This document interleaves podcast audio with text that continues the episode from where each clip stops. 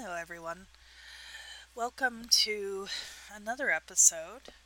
Um, it's it snowed here. that is definitely one of the things that happened. We got probably about ten or eleven inches of snow in our yard uh, in the last couple days. So day, I guess. Um, so going to school tomorrow may be exciting, but that's probably not what you're actually here to hear. Um, I'm I'm not doing great. Uh, what's today? Today's Wednesday.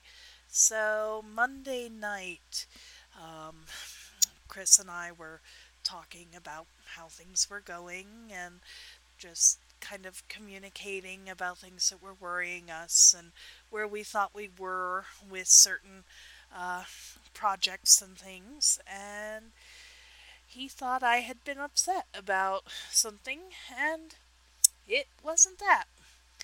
It was apparently the DFL because I spent the next hour gasping and ugly crying and bringing out every last bit of imposter syndrome and self hating perfectionism and self doubt and just vomited up misery that I've been feeling. Things that I you don't want to talk about when you're doing a talk like this because you want people to say, "Oh, look, people who are struggling with what you're struggling with can be high functioning. Look at all the brilliant things that they can do, and we can still trust them as colleagues, as friends, and that we are going to be able to share these kinds of things with them without burdening them, and that they're you know, well, maybe depression's actually like a superpower. Maybe it just makes you hyper focused sometimes. And it does sometimes. Sometimes it also makes you hyper focused on yourself, which is not always a good thing. Um, there's a lot of toxic self chat in my head. Um, I often feel I'm not good enough at the things that I do, or that I will be letting people down if I say no to things. Um, that if this is not the absolute best DFL of all time, that I will have somehow failed, and everyone with depression and mental illness will be set back 20 years simply because of my incompetence.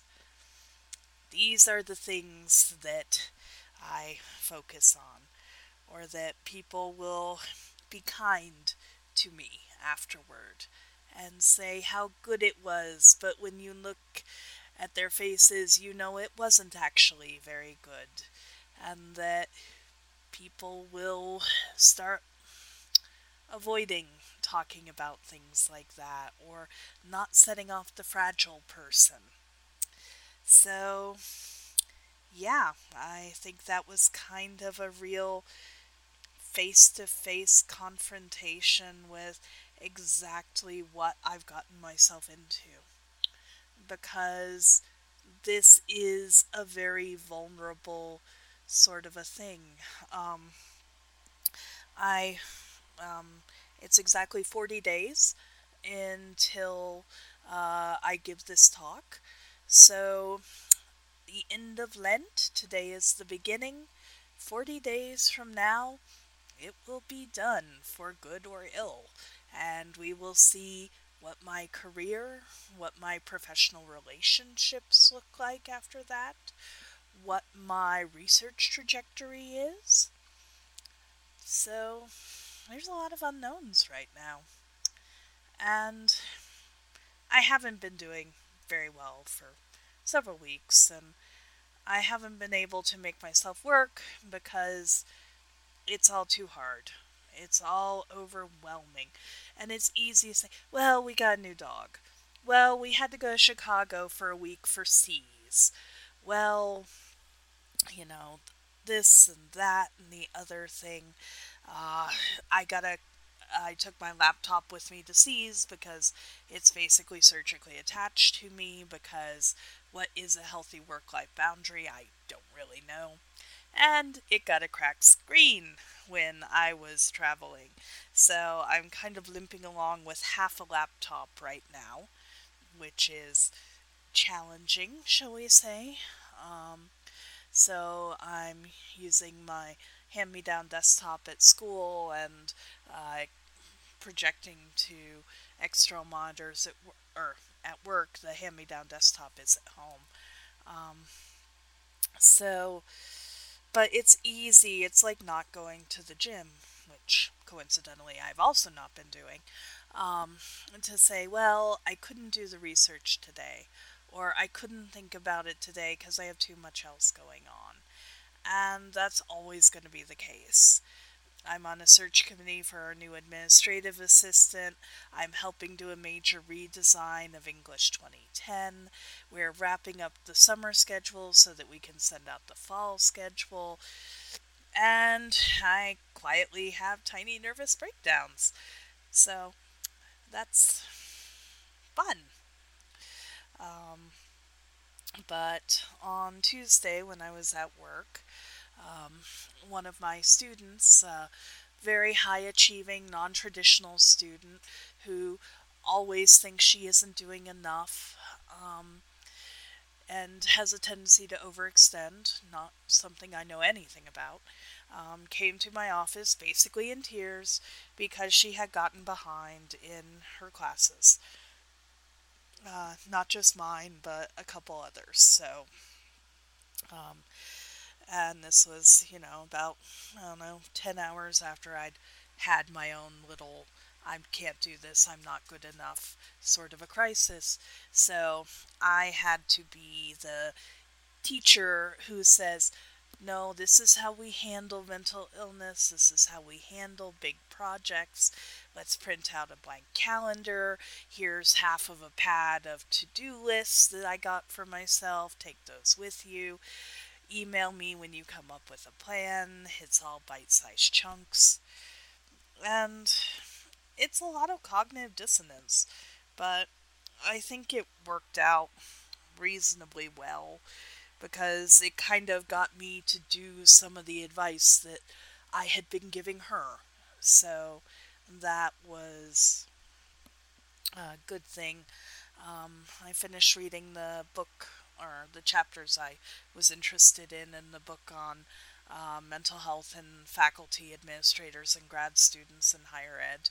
Um, and I read about six articles beyond that the other night um, and started annotating them.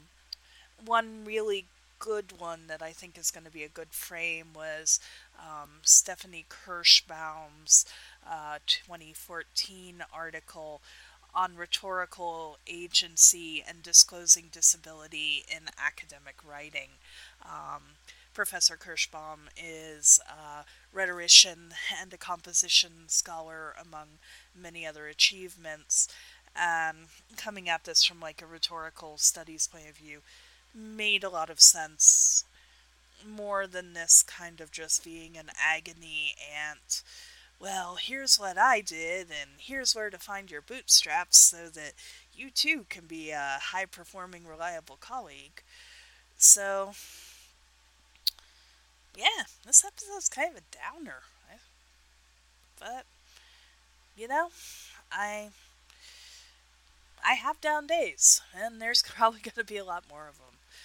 But on the bright side, um, I told you that we had done some great cleaning downstairs because of the house sitter or dog sitters who were coming to stay while we were gone to the conference.